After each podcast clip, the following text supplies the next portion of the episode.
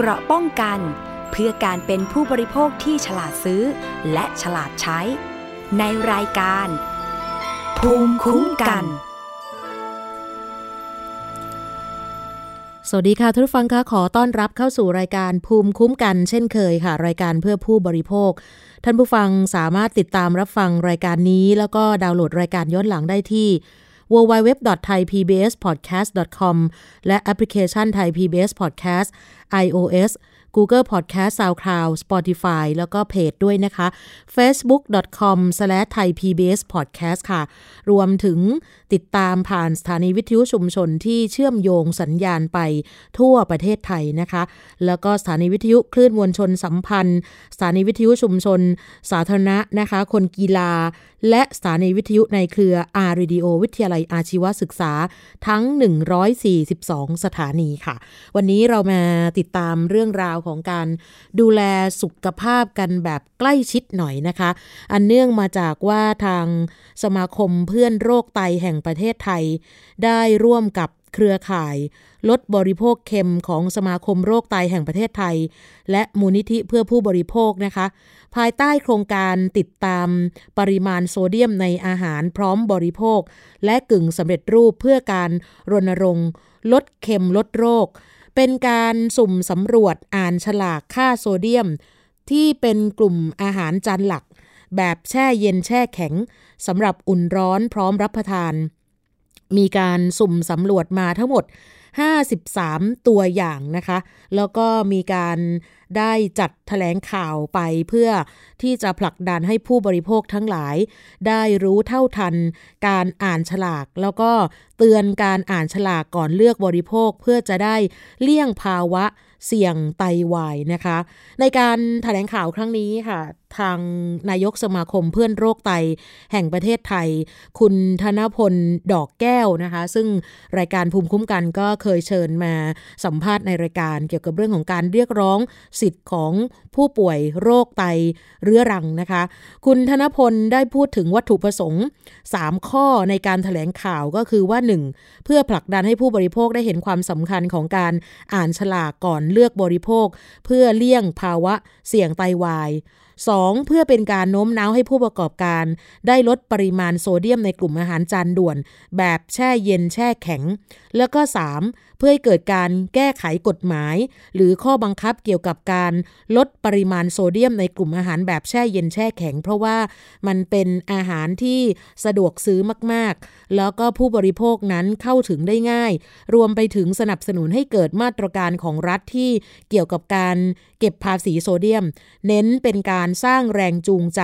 ในการปรับสูตรอาหารในทางธุรกิจด้วยนะคะ เดี๋ยวไปฟังกันนะคะว่าในการสุ่มสำรวจครั้งนี้เนี่ยเขาเก็บตัวอย่างอะไรมาบ้างนะคะ ไปฟังเสียงจากทางผู้สำรวจแล้วก็เป็นนักวิจัยนะคะทำงานอยู่ใน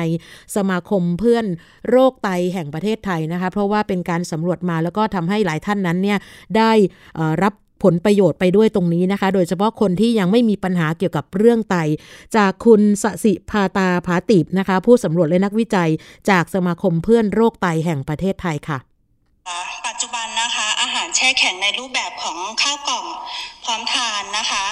มีให้เลือกมากมายหลายเมนู มีทั้งอาหารไทย อาหารญี่ปุ่น อาหารเกาหลี และอาหารตะวันตกนะคะ เรียกได้ว่า ไม่ว่าจะหิวหรือเกิดท้องร้องมาตอนไหนนะคะ อาหารตัวนี้พร้อมตอบโจทย์ในทุกมื้อนะคะ ไม่ว่าจะเป็นมื้อเช้า มื้อกลางวันหรือมื้อเย็นนะคะ แถมเรียกได้ว่าซื้อปุ๊บได้กินปั๊บนะคะ ไม่ต้องเตรียมวัตถุดิบไม่ต้องเตรียมวัตถุดิบไม่ต้องปรุงนะคะ เครื่องครัวไม่ต้องยุ่งยากกับเครื่องครัวเลยค่ะ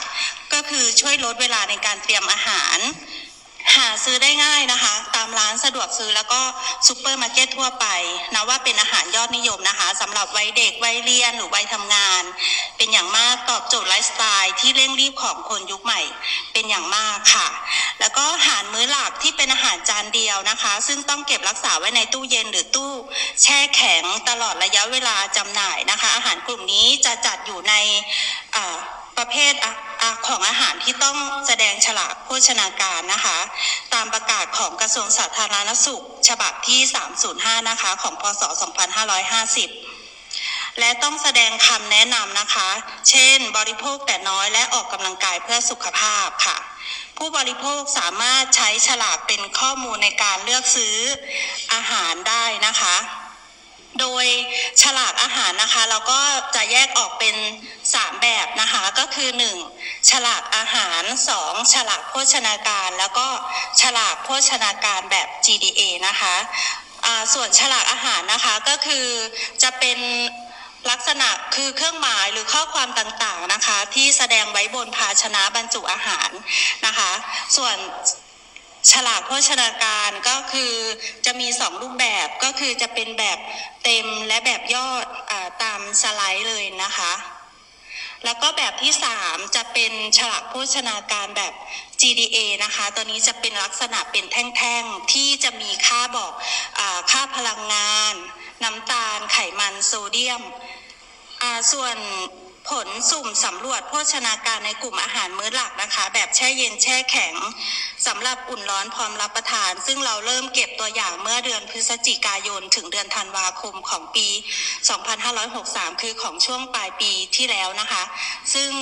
เราซื้อมาจากร้านสะดวกซื้อแล้วก็ซูเปอร์มาร์เก็ตทั่วไปนะคะ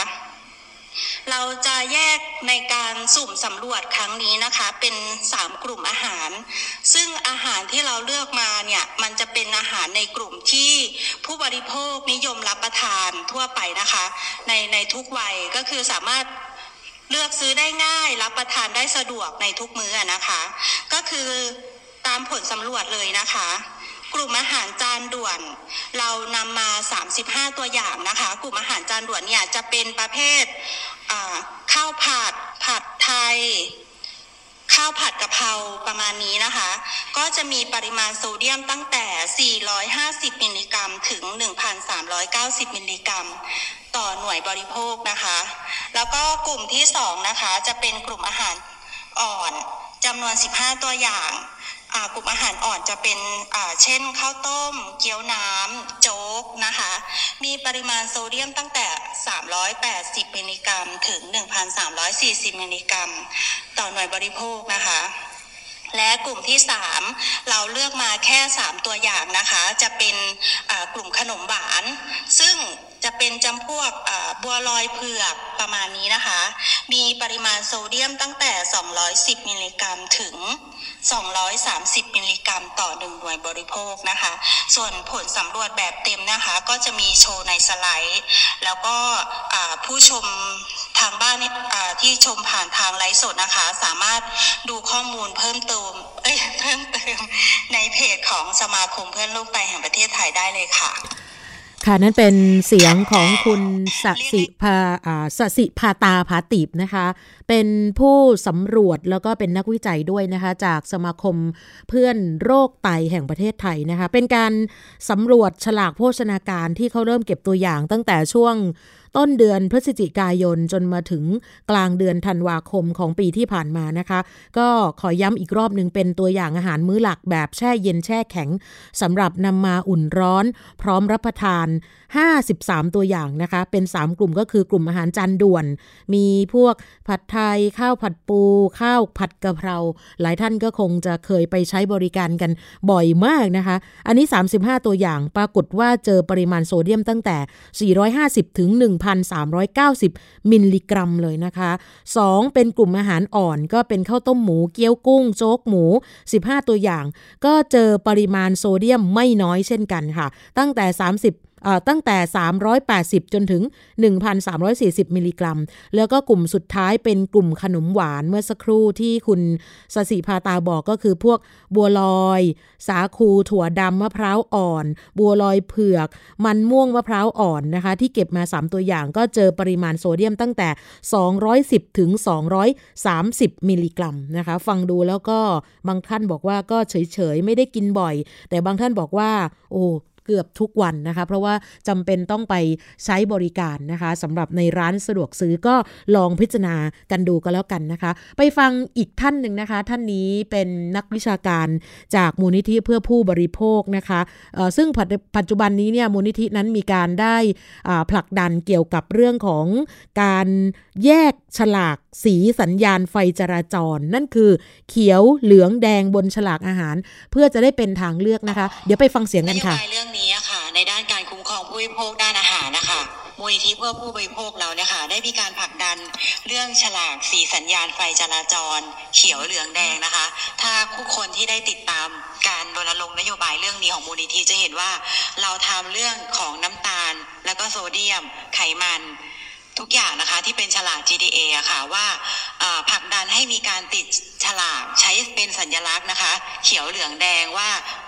ผลิตภัณฑ์ชนิดไหนเนี่ยค่ะ อย่างเช่น กรณีแบบนี้ค่ะ อาหารกึ่งสำเร็จรูปที่เป็นอาหารแช่แข็งเนี่ยค่ะ พร้อมรับประทานเนี่ย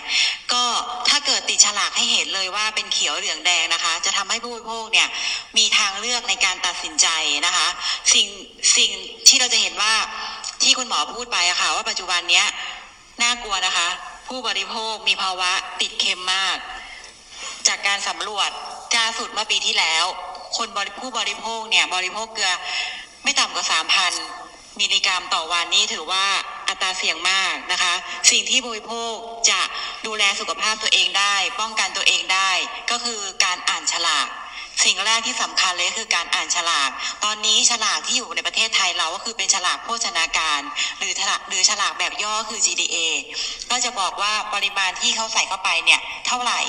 แต่อาจจะเป็นการอ่านแล้วเข้าใจยากสำหรับผู้บริโภคนะคะ ก็ตอนนี้ทางเรื่องของผู้บริโภคที่จะใช้ได้ง่าย ปัจจุบันนี้ทางทางสถาบันเนเทคอะค่ะ ร่วมกับมูลที่เพื่อผู้บริโภค และกรมอนามัยกรมอนามัย แล้วก็สถาบันวิชาการที่เกี่ยวเครื่องที่เกี่ยวข้องกับเรื่องสุขภาพอะค่ะ ก็ได้ออกแอปพลิเคชัน Food Choice นะคะผู้บริโภคสามารถไปโหลดได้เลยนะคะ แอปพลิเคชัน Food Choice ตัวนี้สามารถยิงสแกนบาร์โค้ดแล้วเขาจะบอกค่ามาได้เลยว่า อาหารผลิตภัณฑ์ชนิดนี้อะค่ะ ชนิดที่เราจะทานเนี่ยค่ะ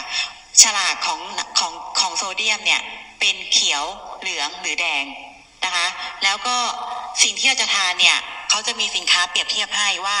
เราจะทานชนิดใดดีกว่าในสิ่งที่เราจะทานตัวนี้นะคะ แล้วก็แนะนำด้วยว่าในหนึ่งวันเนี่ยค่ะ เมื่อเราทานอาหารชนิดนี้แล้ว เราควรจะทานอะไรต่ออีกนะคะ เพื่อที่จะไม่ให้มีการสะสมของโซเดียมเยอะเกินนะคะ แล้วก็อันนี้เป็นการป้องกันของผู้บริโภคเองที่ออกมาหลากหลาย แต่การป้องกันที่ดีที่สุดก็คือ กระทรวงสาธารณสุขโดยสำนักงานคณะการอาหารและยา เป็นเป็นหน่วยงานที่ดูแลเรื่องสุขภาพของผู้บริโภค ต้องเห็นความสำคัญแล้วค่ะ กับข้อมูลการสำรวจวันนี้ว่าผลิตภัณฑ์ที่สำรวจวันนี้ค่ะ มีปริมาณโซเดียม ถือว่าสูงนะคะ ในต่อในต่อหนึ่งหน่วยบริโภคอะค่ะ จะต้องห่วงใยประชาชนอย่างจริงจังแล้วค่ะ ต้องออกมาใช้มาตรการฉลากสีสัญญาณไฟจราจร เขียวเหลืองแดงอย่างจริงจังแล้ว ที่ไม่ใช่ออกมาเป็นแค่แอปพลิเคชัน จะต้องออกมาเป็นฉลากภาคบังคับ เพื่อให้ผู้ประกอบการธุรกิจน่ะในการติดฉลากสีสัญญาณไฟจราจรค่ะ แล้วก็ในครั้งนี้ผลขัดผลการสำรวจของอสมาคม เพื่อโลกไตในครั้งนี้ค่ะ ทางมูลนิธิก็จะไปผลักดันนโยบายต่อในการขับเคลื่อนเรื่องการการแสดงฉลากสีสัญญาณไฟจราจรค่ะ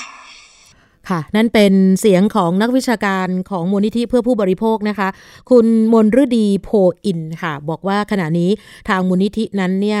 ได้มีการผลักดันเกี่ยวกับนโยบายเรื่องฉลากสี สัญญาณไฟจราจร เขียวเหลืองแดงบนฉลากอาหาร เพื่อจะได้เป็นทางเลือกในการตัดสินใจซื้อ โดยขอให้ทุกท่านนั้นเนี่ย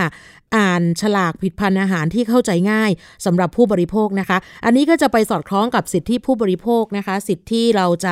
ได้รับข้อมูลข่าวสาร รวมทั้งคำพันนาคุณภาพที่ถูกต้องและเพียงพอเกี่ยวกับสินค้าหรือว่าบริการ แล้วก็ เมื่อสักครู่นะคะ ที่ทางนักวิชาการมูลนิธิเพื่อผู้บริโภคบอกก็คือว่าเขามีแอปพลิเคชันชื่อว่า Food Choice ซึ่งเป็นแอปที่ให้ผู้บริโภคนั้นนี่นะคะ ได้สแกนบาร์โค้ดของผลิตภัณฑ์ที่ต้องการรับประทานหรือว่าอยากจะทราบข้อมูล พอสแกนแล้วเนี่ยก็จะมีข้อมูลบนฉลากโภชนาการที่ถูกแสดงในรูปแบบของสีเขียว สีเหลืองสีแดงออกมา เพื่อให้เราได้สามารถเข้าใจได้ง่าย แล้วก็สุดท้ายเป็นการช่วยในการตัดสินใจ เปรียบเทียบ แล้วก็เลือกซื้อผิดพันธุ์ชนิดเดียวกันได้อย่างรวดเร็วนะคะเขาก็จะมีการจัดเรียงข้อมูลของผิดพันธุ์ตามเกณฑ์เอาไว้นะคะ อย่างเช่น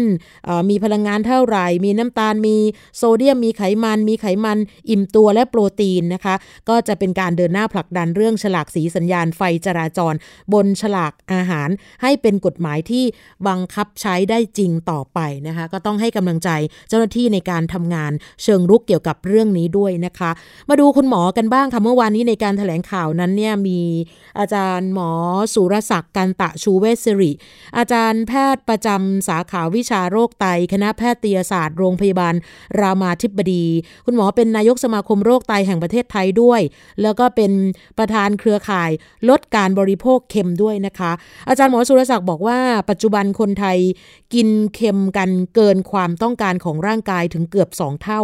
นี่แหละค่ะเป็นสาเหตุของการเจ็บป่วย ด้วยโรคเรื้อรังต่างๆ ปัจจุบันนั้นสาเหตุอันดับหนึ่งของการเสียชีวิตของประชากรทั่วโลกคือ โรคไม่ติดต่อเรื้อรัง ก็คือกลุ่มโรค NCD ซึ่งเกิดจากพฤติกรรมล้วนๆ ก็เป็นพฤติกรรมการกินนี่แหละค่ะ รวมถึงพฤติกรรมการใช้ชีวิตที่ไม่เหมาะสม จากผลงานการวิจัยล่าสุดที่ได้รับการตีพิมพ์ในวารสาร Journal of Clinical Hypertension นะคะ ซึ่งเขาสำรวจกลุ่มตัวอย่างมาเหมือนกันเป็นประชาชน 2,388 คน จากทั่วทุกภาคของประเทศไทย พบว่า ค่าปริมาณการบริโภคโซเดียมเฉลี่ยในประชาชนไทยเท่ากับ 3,636 มิลลิกรัมต่อวัน หรือเท่ากับว่าเรากินเกลือถึง 1.8 ช้อนชา ขณะที่องค์การอนามัยโลกแนะนำว่าไม่ควรบริโภคโซเดียมเกิน 2,000 มิลลิกรัมต่อวัน แล้วก็ผลการวิจัยยังพบด้วยว่า ปริมาณการบริโภคโซเดียมเฉลี่ยสูงสุดในประชากรภาคใต้ มีถึง 4,108 มิลลิกรัมต่อวัน รองลงมาคนภาคกลาง อันดับ 3 ภาคเหนือ อันดับ 4 กรุงเทพ และอันดับสุดท้ายคือภาคตะวันออกเฉียงเหนือ นี่คือสิ่งที่ได้มานะคะ ประชากรภาคใต้นั้น ชอบอาหารลดลดเค็มมากที่สุดเลยนะคะ ที่มาของการได้รับโซเดียมนั้นก็คือมาจากหลายแหล่ง ในกลุ่มอาหารที่กินเข้าไปทั้งจากอาหารที่ปรุงขึ้นมา แล้วก็โซเดียมที่ได้รับมาตามธรรมชาติ ซึ่งโซเดียมส่วนมากนั้นเนี่ยก็จะเจอในเครื่องปรุงนะคะ มีเกลือน้ำปลา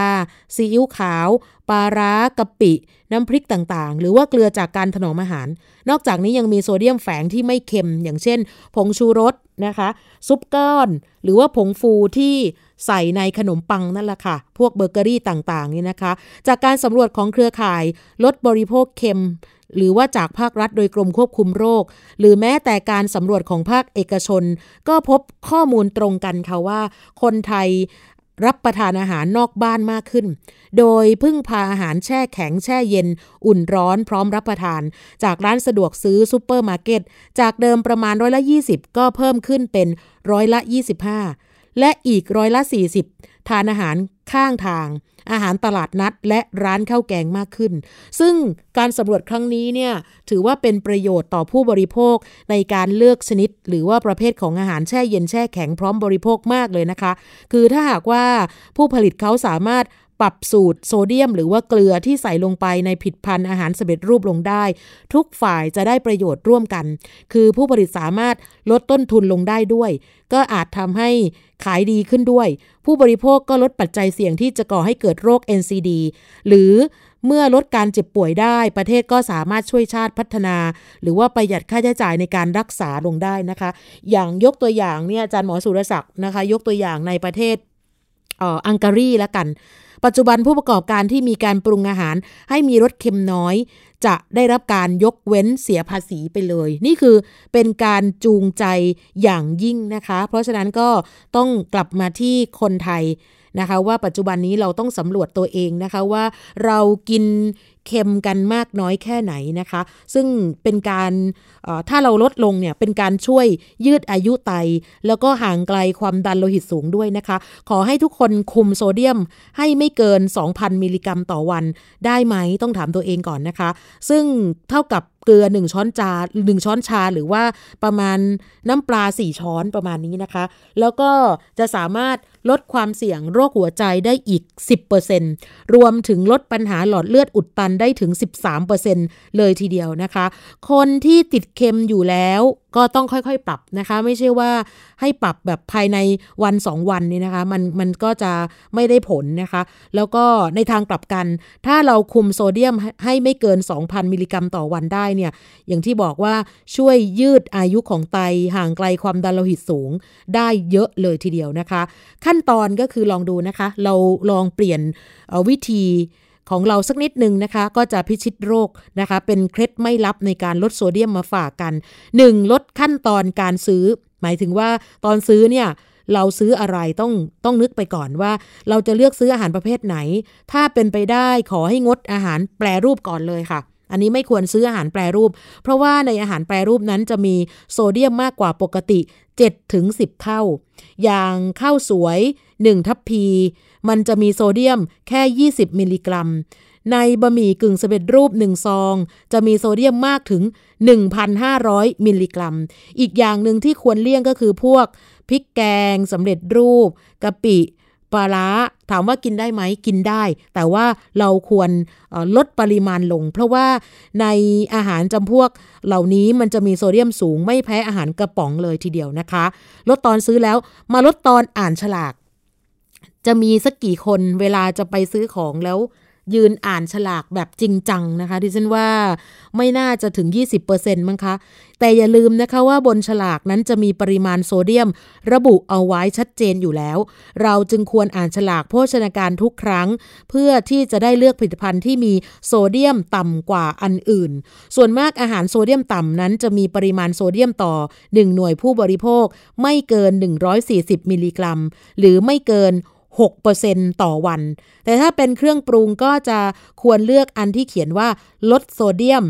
40%นะคะ นี่คือขั้นตอนการอ่านฉลากขอให้อ่านสักนิดหนึ่งนะคะ สละเวลาเพื่อตัวคุณเองและครอบครัว แล้วก็ตอนทำหมายถึงว่าตอนที่เราปรุงอาหารตอนเข้าครัวนะคะ ให้ลดตอนนั้นไปเลย แนะนำว่าให้ทุกบ้านทำอาหารกินเอง แทนการไปกินข้าวข้างนอก เพื่อเลี่ยงผงชูรส แล้วก็อย่าลืมนะคะ ตวงก่อนปรุงทุกครั้ง เกลือป่นไม่เกินหนึ่งช้อนชาต่อวัน ถ้าคุณทำอาหารสามมื้อต่อวัน ก็สักประมาณ หนึ่งส่วนนะคะต่ออาหารหนึ่งมื้อ เพราะว่าไม่เกินหนึ่งช้อนชาต่อวันก็ต้องแบ่งกันไป น้ำปลาก็เหมือนกันนะคะ ไม่ควรเกินสี่ช้อนชาต่อวัน แต่บางคนบอกว่ามันเป็นไปไม่ได้ เพราะว่าอย่างเช่นสมมุติว่ามื้อเช้านะคะทำอาหารที่เป็นเมนูจำเป็นต้องใส่น้ำปลานี่นะบางคนบอกว่าใส่ก็ไปแล้วสองช้อน มื้อเที่ยง อีก 2 ช้อน มื้อเย็นอีก 4 ช้อน อาจจะเป็นเมนูแซบอะไรอย่างนี้นะคะโอ้มันก็เกินเข้าไปเยอะมากแล้ว อันนี้ก็ต้องลดลงนะคะซีอิ๊วขาวไม่ควรเกิน 6 ช้อนชา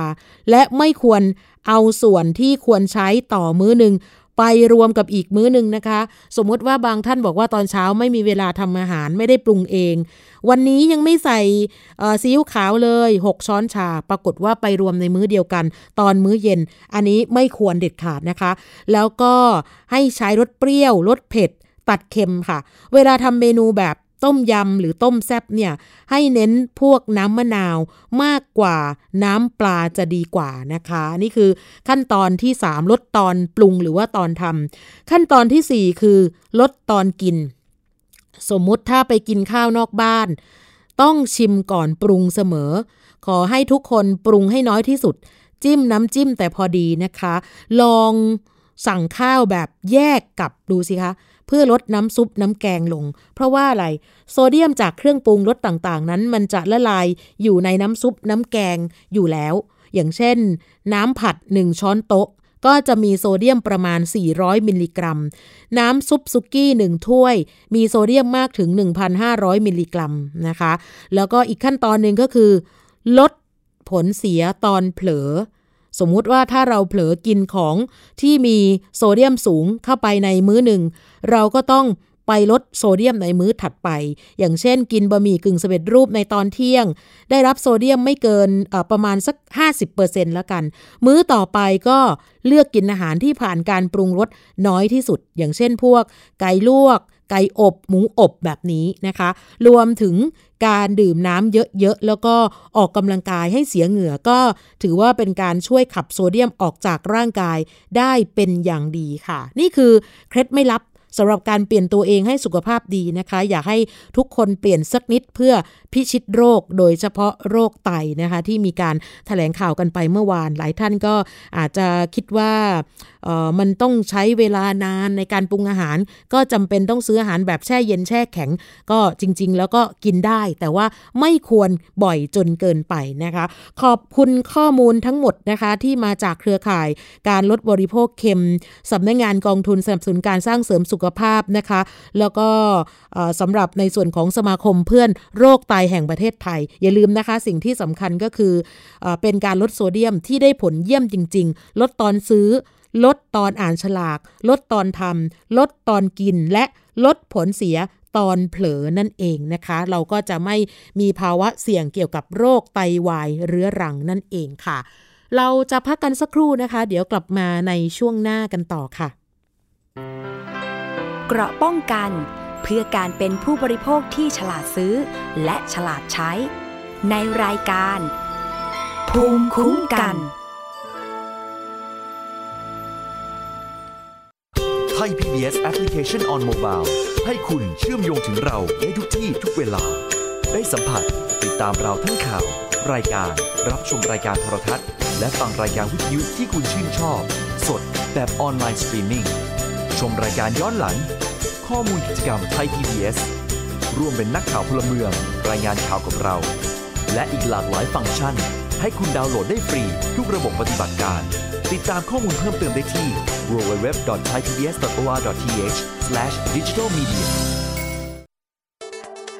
อัปเดตสถานการณ์รอบโลก ประเทศจีนนี่เราทราบกันดีนะคะว่าเป็นประเทศที่จะมีปัญหาเรื่องความสมดุลของประชากร คนที่ได้รับความสนใจจากวิกฤตในครั้งนี้ก็คือนายกรัฐมนตรีนิวซีแลนด์ เรื่องราวสีสันจากต่างแดน ก็มีช่อง YouTube เป็นของตัวเองใช้ชื่อว่าครัวคุณยาย รายชื่อของคุณหมอพยาบาล แล้วก็นักวิทยาศาสตร์จำนวนไม่น้อยอยู่ในรายชื่อผู้ทรงอิทธิพลนะ รัฐบาลของไต้หวันเนี่ยกำลังพิจารณา เพื่อเปิดการท่องเที่ยวครั้งใหม่ หน้าต่างโลก โดยทีมข่าวต่างประเทศไทย PBS ทุกวันจันทร์ถึงศุกร์ 12 นาฬิกา ทางไทย PBS Radio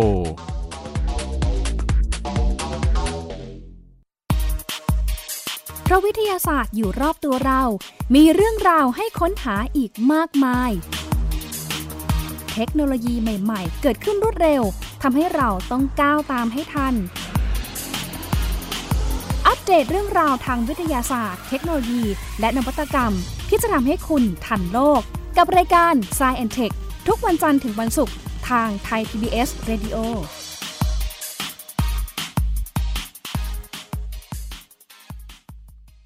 มากกว่าด้วยเวลาข่าวที่มากขึ้น จะพัดพาเอาฝุ่นออกไปได้ครับ มากกว่า ให้คุณทันในทุกสถานการณ์ ตามที่กฎหมายดังกล่าวกำหนดเอาไว้ มากกว่ากับเนื้อหาเที่ยงตรงรอบด้านนำมาใช้ในคดีเมาแล้วขับ มากกว่าในทุกทางออกของสังคม ป้องกันไม่ให้ปัญหาเกิดขึ้น มากกว่ากับข่าวรอบวันในทุกมิติ เครนก่อสร้างเกิดอุบัติเหตุขึ้น มากกว่าด้วยการวิเคราะห์ที่ตรงจุด ความพยายามของภาครัฐที่จะแก้ปัญหา และมากกว่ากับทีมข่าวมืออาชีพ ข่าวไทย PBS ให้คุณได้มากกว่า เกราะป้องกัน เพื่อการเป็นผู้บริโภคที่ฉลาดซื้อ และฉลาดใช้ ในรายการ ภูมิคุ้มกันกลับมาอีกช่วงหนึ่งของรายการภูมิคุ้มกันนะคะ ในช่วงตลอดสัปดาห์ที่ผ่านมาคุณภาพอากาศ โดยเฉพาะในกรุงเทพมหานครไม่ค่อยจะดีนักนะคะช่วงสองสาวันนี้อาจจะลดลงบ้าง แต่ว่ามีการสลับกันนะคะสำหรับอากาศที่เป็นมลพิษจริง ๆ ก็คือเกินค่ามาตรฐานนะคะ50 ไมโครกรัมต่อลูกบาทเมตรนะคะ จริง ๆ แล้วไม่ใช่เฉพาะกรุงเทพมหานครนะคะข้อมูลจากกรมควบคุมมลพิษนะคะแล้วก็ IQ Air ให้ภาพเหมือนกัน ก็คือณขณะนี้เขาบอกว่าแถบฝุ่นพิษ PM 2.5 นั้นเกิดขึ้น ตั้งแต่แนวยาว ภาคเหนือลงมาสู่ภาคกลางตอนบน แล้วก็ภาคตะวันตกของประเทศ รวมถึงกรุงเทพมหานคร แนวพื้นที่ฝุ่นพิษดังกล่าวนั้น คือแนวเดียวกันกับแถบพื้นที่ปลูกข้าวโพด และปลูกอ้อยของประเทศไทย รวมทั้งบางส่วนก็มาจากพื้นที่ ปลูกข้าวนาปลัง ซึ่งปีนี้เขาบอกว่าพื้นที่นั้นสำหรับการปลูกข้าวนาปรัง ลดลงน้อยมากเกือบครึ่งหนึ่งนะคะ อันเนื่องมาจากมีข้อจำกัดเกี่ยวกับน้ำค่ะ โดยแบบแผนปัญหามลพิษทางอากาศนี้ จริงๆ ก็เกิดขึ้นซ้ำแล้วซ้ำเล่าเหมือนกันทุกปีนะคะเขาบอกว่าถ้าจะคิดเรื่องความเสียหายต่อสุขภาพนะคะ หลายๆ ท่านนั้นเนี่ยอาจจะคาดคิดไม่ถึงว่าเอ๊ะมันเกี่ยวข้องอะไรกับการปลูกข้าวปลูกข้าวโพด หรือว่าปลูกอ้อยอะไรประมาณนี้นะคะ แต่ว่าแนวเดียวก็คืออแถบพื้นที่การปลูกข้าวและปลูกอ้อยของประเทศไทย รวมถึงการปลูก ข้าวนาปลังอย่างที่บอกเนี่ยนะคะ มันเกิดปัญหามาจากการสูญเสียธาตุอาหารจากการเผาในพื้นที่ปลูกพืช ซึ่งคิดเป็นมูลค่าถึง 37,000 ล้านบาทต่อปีเลยนะคะ นี่คือไบโอไทยมีการได้พูดถึงเกี่ยวกับเรื่องนี้เอาไว้นะคะใน Facebook ค่ะ ใครที่สนใจลองไปหาอ่านข้อมูลที่เป็นละเอียดมากกว่านี้นะคะ ซึ่งเขาบอกว่าเรื่องนี้ควรจะเป็นเรื่องใหญ่ระดับชาติที่รัฐบาลต้องกล้าหาญ ในการประกาศนโยบายและมาตรการเพื่อยุติการเผาในพื้นที่เกษตรกรรม ไปจนถึงการเปลี่ยนแปลงแบบแผนเกษตรกรรมเชิงเดี่ยว แล้วก็ไปสู่วิถีเกษตรกรรมที่ยั่งยืนได้นะคะ ก็ได้เห็นว่า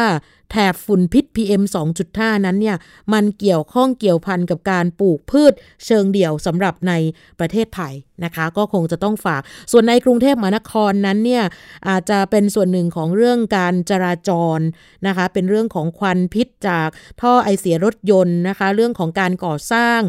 รวมถึงเรื่องอื่น ๆ ด้วย เพราะฉะนั้นเนี่ยในแต่ละวันเราก็ต้องติดตามนะคะว่าปัญหาฝุ่นพิษนั้นเนี่ยมันมีปัญหามาถึงเรามากน้อยแค่ไหนมีการกระทบ คือมันมีมาจากหลายปัจจัยนะคะ ทั้งเรื่องของการ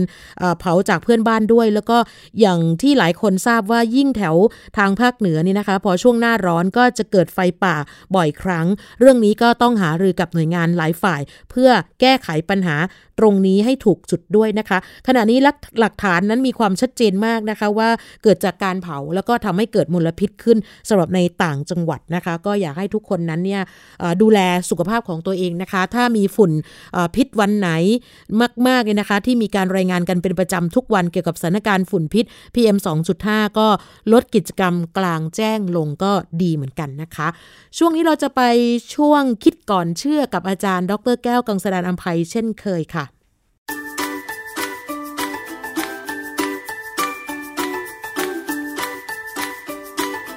ช่วง คิดก่อนเชื่อพ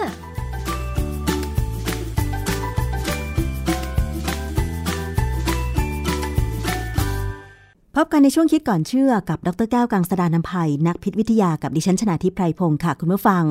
วันนี้มาดูข้อมูลเกี่ยวกับการแพร่เชื้อก่อโรคโควิด -19 หรือไวรัสโคโรนาสายพันธุ์ใหม่ 2019 กันอีกครั้งหนึ่งนะคะ ซึ่งเรายังไม่มีวัคซีนฉีดป้องกัน และยังไม่มียารักษาโรคนี้นะคะ แต่ว่ามีข้อมูลใหม่ออกมาจาก CDC ของสหรัฐอเมริกา เผยแพร่ในบทความนะคะ ซึ่งก็มีหลายประเด็นด้วยกัน ที่คิดว่า เอ๊ะ เราควรจะเชื่อดีหรือไม่ควรจะเชื่อดี โดยเฉพาะการที่มีข้อมูลว่าเชื้อโควิด -19 เนี่ย แพร่เชื้อได้ง่ายกว่าไข้หวัดใหญ่ หรือเชื้อโควิด -19 ไม่แพร่เชื้อทางน้ำลายเท่านั้น แต่มันสามารถแพร่เชื้อผ่านอากาศได้ด้วย ตรงนี้มีงานวิจัยอะไรมาสนับสนุนหรือเปล่าต้องไปถามอาจารย์แก้วค่ะ อาจารย์คะเรื่องนี้เป็นยังไงคะคือผมก็ประหลาดใจนะ ว่าอเมริกาเนี่ยเป็นประเทศที่การแพทย์การเรียนรู้การโรงเรียนแพทย์เขาเนี่ยจเจริญที่สุดเดี๋ยวว่าในโลกก็ได้นะ แต่ปรากฏว่าอเมริกาเฟิร์สเลย ติดเชื้อมากที่สุด ตายมากที่สุด เพราะฉะนั้นเวลาเขามีข้อมูลอะไรออกมาเนี่ย มันก็เลยต้องฟังหูไว้หูเหมือนกันนะ คือข้อมูลเนี่ยมาจาก CDC CDC เนี่ยก็ย่อมาจากคำว่า Centers for Disease Control and Prevention คือสถานภาพคล้ายๆกับกรมควบคุมโรคของบ้านเรานี่แหละนะฮะเอ่อ CDC เนี่ยเขามีบทความซึ่งซึ่งเผยแพร่เมื่อวันที่ 5 ตุลา 2020 เนี่ย บทความชื่อ how to how it spreads แปลว่าอะไรคะ วิธีที่มันกระจายไอ้เจ้าเชื้อโควิดนี่แหละนะฮะ คือเดิมเนี่ย เราก็รู้กันนะว่าโควิดมันไปกับฝอยน้ำลายนะแล้วฝอยน้ำลายของคนเราเนี่ยเวลาคุยกันเนี่ย ประมาณแล้วเนี่ยเขาว่ามันหกฟุต หรือว่าเอาง่ายๆสองเมตรก็ได้นะฮะเพราะฉะนั้นเวลาเราคุยกัน ถ้าเราไม่ใส่หน้ากากอนามัยเนี่ย เราก็ควรยืนห่างคนอื่นอย่างน้อยสองเมตรนะอันนั้นหมายความว่าฝอยน้ำลาย แต่ว่าสิ่งหนึ่งซึ่งเคยมีคนเขาสงสัยมานานแล้วเหมือนกันว่า เอ๊ะถ้าไม่เป็นฝอยน้ำลายล่ะ ถ้าเป็นลักษณะของเชื้อที่ลอยไปกับลมกระจายไปในอากาศ ที่เราใช้คำว่าแอร์บอลแอร์บอลเนี่ยก็คือกระจายไปได้เองไม่ต้องอาศัยฝอยน้ำลายเนี่ย มันจะเกิดขึ้นได้ไหม ซึ่งตอนเนี้ย CDC เขากำลังสงสัยว่ามันเป็นไปได้อืมนะฮะเขาบอกว่าซาโควี2เนี่ย หรือเชื้อที่ทำให้เกิดโควิด -19 เนี่ย มันแพร่กระจายได้ง่ายกว่าเชื้อไข้หวัดใหญ่ แต่ไม่ง่ายเท่ากับเชื้อหัด คือเชื้อหัดเนี่ยทำให้เราเป็นเป็นโรคหัดเนี่ย มันก็กระจายอะนะกระจายง่ายมาก เพราะฉะนั้นการที่คนไทยคนไหนที่ไม่เคยติดหัดเนี่ย ไม่เคยเป็นหัดอะไรต่างๆเนี่ยนะหรือว่าแม้กระทั่งอิสุกอิสัยก็ตามเนี่ยนะค่ะมีน้อยมากส่วนใหญ่จะต้องเป็น แล้วส่วนใหญ่เราก็จะเชื่อว่าเป็นแล้วจะไม่เป็นซ้ำค่ะเพราะเพราะว่าภูมิต้านทานที่มันสร้างขึ้นมาขณะที่เราเป็นเนี่ย มันก็จะช่วยปกป้องได้นะฮะคือหัดเยอรมัน หัด หรือว่าอิสุกอิสัยเนี่ยเป็นเป็นโรคที่เอ่อเมื่อเราเป็นแล้วเนี่ยเราจะต้องรักษาตัวเองต้องต้องคอยประคับประคองสุขภาพค่ะให้มันหายเอง คือยาไม่ค่อยมีหรอกนะมันไม่มียาไอ้ที่จะบำบัดเชื้อพวกนี้ได้ อย่างที่เป็นโรคอื่นนะลักษณะของการกระจายเชื้อเนี่ย ระยะหกฟุตที่เขาว่ากันหรือสองเมตร เนี่ย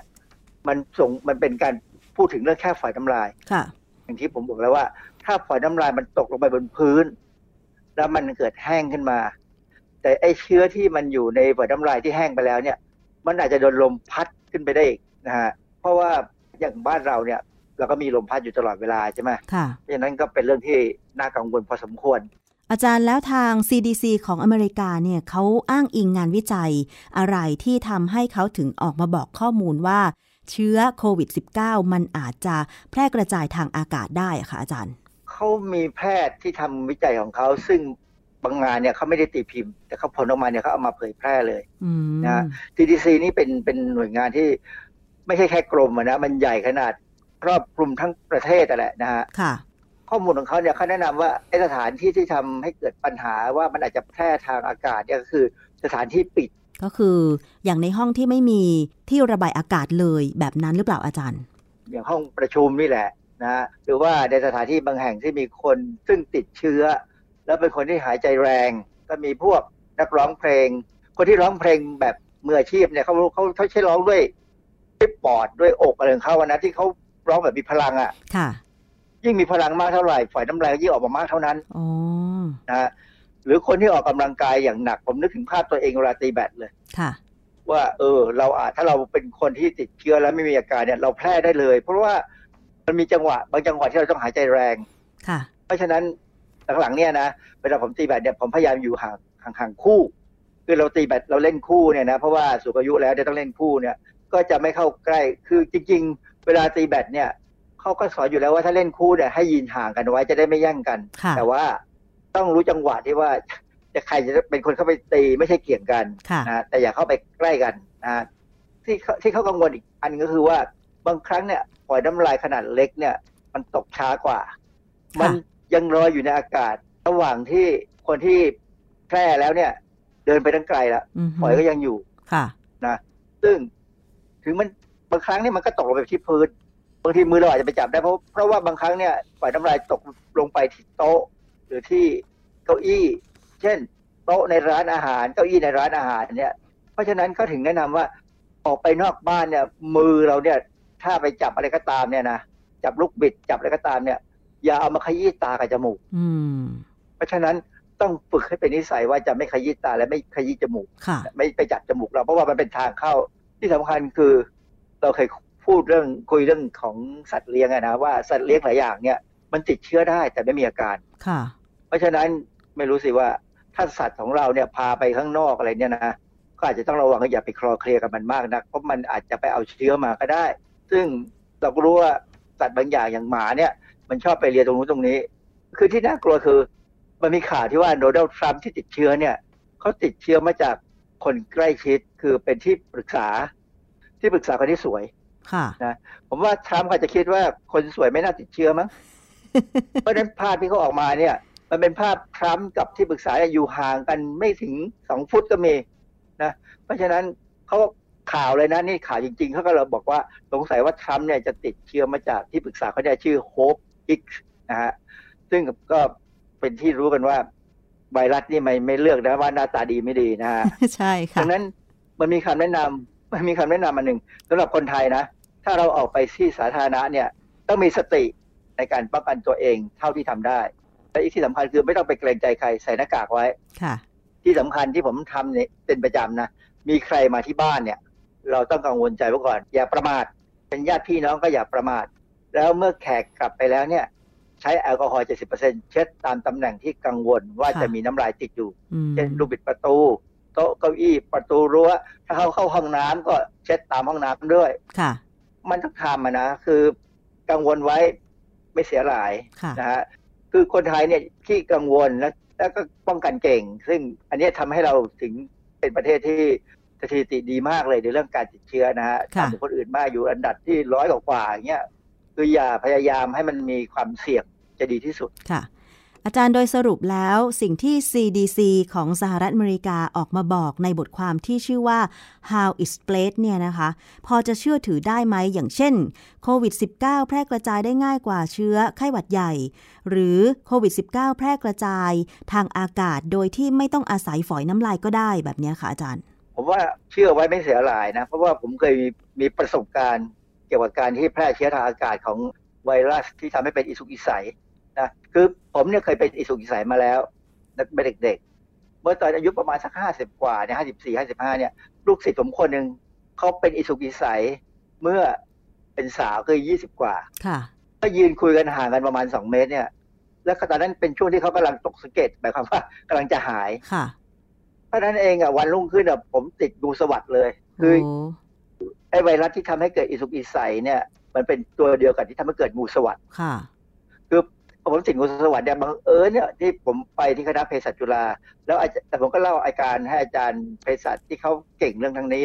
ก็บอกเอ๊ะ ถ้าอาการคือคันที่ต้นคอข้างหลังเนี่ยเขาขอดูเลยพอดูป้าเขาบอกอาจารย์กินยาดีกว่าผมก็เลยเป็นนิดเดียวเป็นแค่วันสองวันก็ก็หายจากกินยาครบนะฮะอืมยา มันมียาว่าจัดการแก้ไขปัญหาของงูสวัสดได้นะค่ะไวรัสพวกเนี้ยมียาค่ะ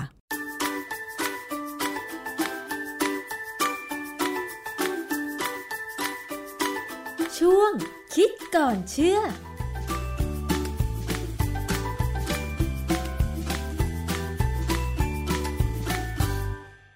คิดก่อนเชื่อกับอาจารย์ ดรแก้วกังสดานอัมภัยนะคะ ฟังกันไปเรียบร้อยแล้วค่ะ มาถึงอีกเรื่องหนึ่งนะคะ นี่เป็นเรื่องใกล้ตัวมากสำหรับคนกรุงเทพ กรณีที่ทางกรุงเทพมหานคร มีการประกาศขึ้นราคา ค่าโดยสารรถไฟฟ้าสายสีเขียว ก็ทำให้มีเสียงคัดค้าน มาจากทั้งภาครัฐแล้วก็ภาคเอกชน ประชาชนนี่แหละค่ะจำนวนมากเลย ถึง ประเด็นความไม่โปร่งใส แล้วก็คิดว่าน่าจะขัดต่อกฎหมายที่ไม่มีการเปิดเผยรายละเอียด ในสัญญาสัมปทานด้วย รวมถึงการขึ้นราคาค่าโดยสารที่ดูแล้วเนี่ย เอ๊จะสูงเกินไปหรือเปล่า มันสวนทางกับรายได้ขั้นต่ำ ของประชากรนะคะ ตลอดจนการเร่งรีบขยายสัญญาสัมปทานให้กับเอกชน ทั้งที่ระยะเวลายังเหลืออีกตั้ง 9 ปีนะคะ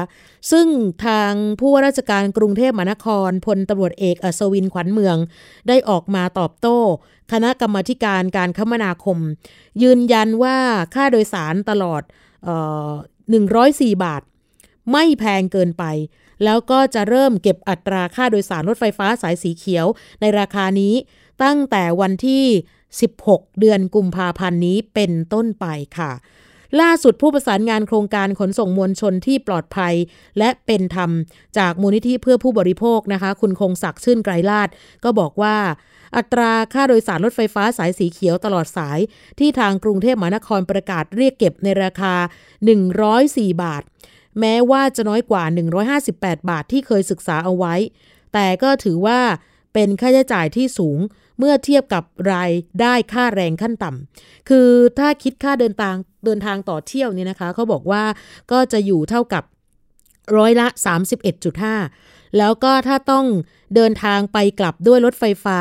ก็จะต้องเสียค่าเดินทางมากถึงร้อยละ 63 ของค่าแรงขั้นต่ำเลยทีเดียว อันนี้ไม่รวมถึงค่าใช้จ่ายประจำวันกับค่าเดินทางด้วยบริการขนส่งมวลชนประเภทอื่น ซึ่งหลายท่านนั้นเนี่ย ไม่ได้ใช้บริการรถไฟฟ้าเพียงอย่างเดียวไงคะ ก็คืออาจจะนั่งมอเตอร์ไซค์มาจากในซอย มาถึงปากซอยก็ต้องนั่งรถเมย์อีกสักประมาณป้าย 2 ป้าย แล้วก็ไปขึ้นรถไฟฟ้าอีกทีหนึ่งก็มีเหมือนกัน ซึ่งข้อเท็จจริงในการใช้ชีวิตของแต่ละคนในขณะนี้เนี่ยต้องเสียค่าใช้จ่ายด้วยการเดินทางที่แพงกว่านี้อีกมาก ดังนั้นในมุมของทางผู้ประสานงานโครงการขนส่งมวลชนที่ปลอดภัยและเป็นธรรม ทางมูลนิธิเพื่อผู้บริโภคบอกว่า การดึงดันไม่รับฟังเสียงทัดทานของชาวกทม จึงเป็นการสร้างภาระค่าใช้จ่ายให้กับผู้บริโภค และมีเจตนาที่ดูเหมือนว่าต้องการให้ผู้ใช้บริการเนี่ยเป็นตัวประกันเพื่อต่อรองกับรัฐบาล เพื่อยอมรับการขยายสัญญาสัมปทาน จนสุดท้ายทุกฝ่ายต้องยอมรับอัตราค่าโดยสารในราคา 65 บาท อย่างไรก็ตามอัตราค่าโดยสารในราคา 65 บาท นั้นก็ถือว่ายังสูงเกินสมควรสำหรับผู้บริโภคในยุคปัจจุบันนี้นะคะ คือทุกวันนี้เนี่ยผู้บริโภคต้องอยู่กับปัญหารถไฟฟ้ามาอย่างต่อเนื่อง ตัวอย่างเช่น ต้องถูกคิดค่าแรกเข้าแบบซ้ำซ้อน ถ้าใช้รถไฟฟ้าข้ามสาย ก็คือยังขาดระบบตั๋วร่วมอยู่สำหรับผู้ใช้รถไฟฟ้าและบริการขนส่งมวลชนทุกระบบ จุดเชื่อมต่อบริการ แล้วก็สิ่งอำนวยความสะดวกรองรับผู้พิการหรือว่า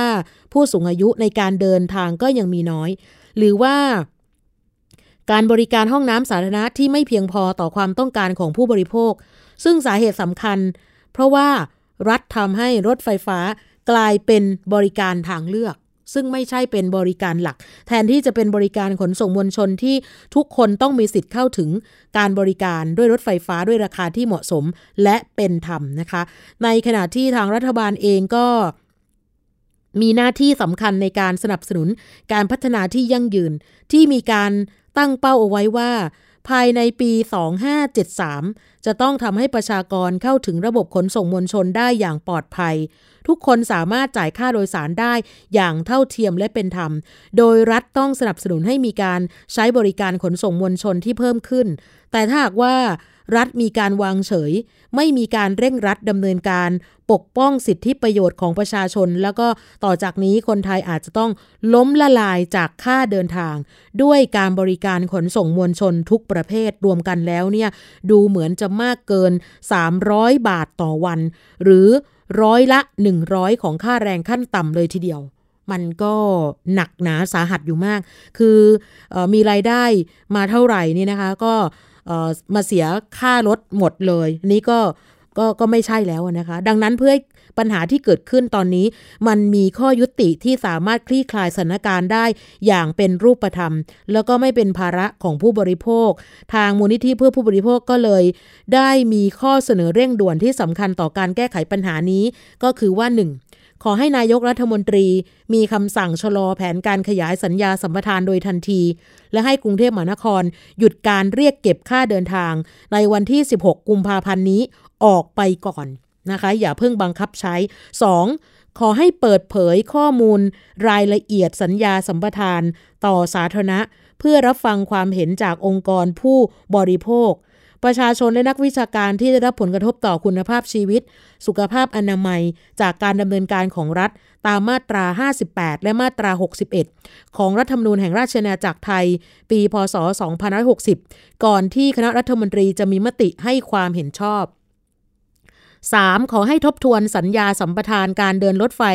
ทุกสายในปัจจุบัน และสัญญาที่จะทำในอนาคต เพื่อศึกษาผลกระทบกำหนดแนวทาง และสิทธิประโยชน์ของประชาชน และรัฐให้เป็นไปในทิศทางเดียวกัน โดยเฉพาะการกำหนดอัตราค่าโดยสารที่ผู้บริโภคทุกกลุ่ม ต้องเข้าถึงได้อย่างเป็นธรรม ยกเว้นค่าแรกเข้า กรณีโดยสารรถไฟฟ้าข้ามสาย พัฒนาระบบตั๋วร่วม และระบบการเชื่อมโยง บริการขนส่งมวลชนทุกประเภท เพื่อความสะดวกปลอดภัยของผู้บริโภคที่ใช้บริการ 4. ขอให้กำหนดมาตรฐานค่าใช้จ่ายบริการขนส่งมวลชนทุกประเภท รวมแล้วต้องไม่เกินร้อยละ 10 ของค่าแรงขั้นต่ำหมายความว่าถ้าใครมีค่าแรงขั้นต่ำรายวันวันละ 300 บาท ค่ารถก็ไม่ควรจะเกิน 30 บาท เพื่อจะส่งเสริมให้ประชาชนผู้มีรายได้น้อย ได้หันมาใช้บริการ ซึ่งรัฐบาลกับท้องถิ่นต้องพัฒนาระบบสนับสนุนที่โปร่งใส มีประสิทธิภาพ สะอาด มีคุณภาพในการให้บริการ และข้อสุดท้ายที่ทางมูลนิธิเพื่อผู้บริโภคเสนอไป ให้ฝั่งรัฐบาลได้พิจารณาก็คือว่า ขอให้ประกาศเป็นนโยบายสาธารณะว่า ให้รถไฟฟ้าเป็นบริการขนส่งมวลชนที่ทุกคนต้องขึ้นได้ ใช้บริการได้ทุกคนอย่างเท่าเทียม ไม่เป็นเพียงขนส่งทางเลือกสำหรับคนกลุ่มใดกลุ่มหนึ่งเท่านั้นเออ อันนี้ก็ถือว่าเป็นเรื่องที่น่าคิดนะคะ ซึ่งปัจจุบันนี้เขาบอกว่าคนที่ทำงานรายวันนะคะ รายรายได้ขั้นต่ำอาจจะ 300 บาท 350 400 บาทเนี่ยนะคะ ยากมากที่จะใช้บริการสำหรับรถไฟฟ้านะคะ เพราะว่าราคาค่อนข้างที่จะ สุดเอื้อมจริง ๆ นะคะ คือถ้าเป็นแบบนี้วันที่ 16 กุมภาพันธ์กทมยืนยันว่าจะเก็บอัตรานี้แหละนะคะ นั่งตั้งแต่ต้นทางไปจนถึงปลายทาง 104 บาทนี่นะคะ ผู้บริโภคเองก็ต้องคิดหนักแล้วค่ะว่า เอ๊จะใช้บริการดีหรือเปล่านะคะ นี่ก็เป็นอีกเรื่องหนึ่งนะคะ ที่นำมาฝากนะคะ ขอให้ช่วยกันขบคิดนะคะ แล้วก็ฝากไปที่รัฐบาลด้วยนะคะ อีกเรื่องหนึ่งนะคะ เพราะว่าเมื่อช่วง สัปดาห์ที่ผ่านมา ปรากฏว่ามีข่าวเกี่ยวกับกรณีมีผู้บริโภคนะคะ ไปซื้ออาหารมารับประทานแล้วพบว่ามันมีสิ่งปนเปื้อน มีสิ่งแปลกปลอม ทั้งมีชีวิตและไม่มีชีวิตนะคะ ที่เราเห็นเนี่ยล่าสุดนั้นมีเบ็ดตกปลาใช่ไหมคะ อยู่ข้างใน แล้วก็อีกรายหนึ่งเป็นมแมลงสาบนะคะเขาบอกว่าพอกินเข้าไปปุ๊บนี่นะคะ เคี้ยวดังกรึบ ออกมาดูปรากฏว่าเป็นมแมลงสาบตัวเป็นๆเลยนะคะกรณีแบบนี้จะต้องทำยังไง วิธีการจัดการปัญหานี้นะคะ ทางมูลนิธิเพื่อผู้บริโภคนะคะ ขอจะแบ่งเป็น 3 กรณี อย่างเช่น ถ้ากรณีอาหารที่กินเข้าไปแล้วพบว่ามีสิ่งปนเปื้อน นะคะ ทั้งเศษแก้วก้อนกวด ลวดเย็บกระดาษจิ้งจกนะคะมแมลงสาบหรือว่ามีตะกอนขาวขุ่นอยู่นะคะ จะทำยังไง 2 กรณีอาหารที่ซื้อมาเปิดภาชนะแล้วพบว่ามีสิ่งปนเปื้อนอยู่ เช่นพวกเส้นขนต่างๆ ขาแมลงตัวแมลง หรือนะคะบางคนก็เจอ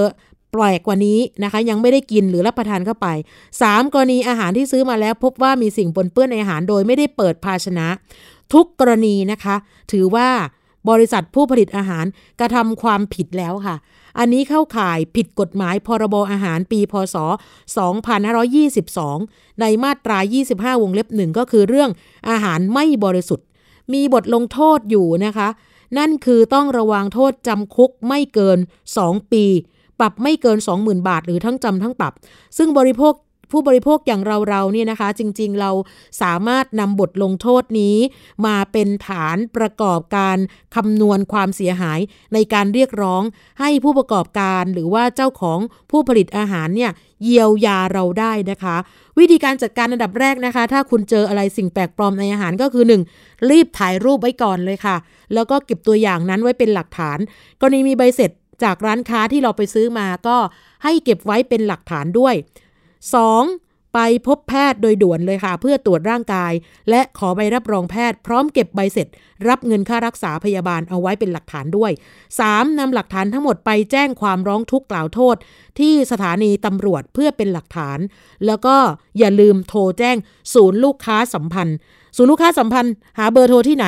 ดูที่ฉลากนะคะสินค้าต้องคิดให้ดีนะคะว่า เราต้องการให้บริษัทดำเนินการอย่างไร เพื่อขอให้แก้ไขปัญหา พร้อมชดเชยเยียวยาความเสียหายที่เกิดขึ้นนะคะ หลักฐานทั้งหมดนั้นต้องเป็นตัวจริงนะคะ ขอให้เก็บไว้ที่ตัวเองค่ะ ห้ามให้หน่วยงานหรือผู้ประกอบการไป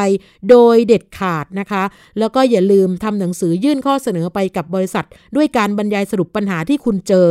นะคะ ให้ระบุความต้องการที่ชัดเจน ซึ่งเป็นความเสียหายของผู้บริโภคนะคะ เราจะขอเงินชดเชยไหมขอเปลี่ยนสินค้า ชดเชยค่ารักษาพยาบาลจ่ายค่าเสียเวลาค่าขาดประโยชน์ และค่าใช้จ่ายในการติดต่อกับผู้ประกอบการ หรือให้ทำหนังสือชี้แจง เหตุของสิ่งผิดปกติที่คุณเจอนะคะ อันนี้ก็อยากให้ทุกคนนั้นเนี่ยไม่นิ่งนอนใจ ถ้าเจอสิ่งปนเปื้อนในอาหารว่า ต้องจัดการอย่างไรนะคะ เพราะว่าเราเป็นผู้บริโภคเราก็สามารถที่จะเรียกร้องสิทธิ์ตรงนี้ได้นะคะ ถ้าเจอสิ่งปนเปื้อนในอาหาร พวกอาหารกระป๋องหรือว่าอาหารสำเร็จรูปก็ตาม หรือแม้แต่อาหารที่เราซื้อมารับประทานที่บ้านในแต่ละวันแต่ละมื้อด้วยนะคะ หมดเวลาแล้วนะคะสำหรับวันนี้กับรายการภูมิคุ้มกันของเรา เจอกันใหม่ในวันพรุ่งนี้ สวัสดีค่ะ ติดตามรายการได้ที่ www.thaipbspodcast.com แอปพลิเคชัน Thai PBS Podcast หรือฟังผ่านแอปพลิเคชัน Podcast ของ iOS Google Podcast Android Podbean SoundCloud และ Spotify ติดตามความเคลื่อนไหวของรายการและแสดงความคิดเห็น โดยกดถูกใจที่ facebook.com/thaipbspodcast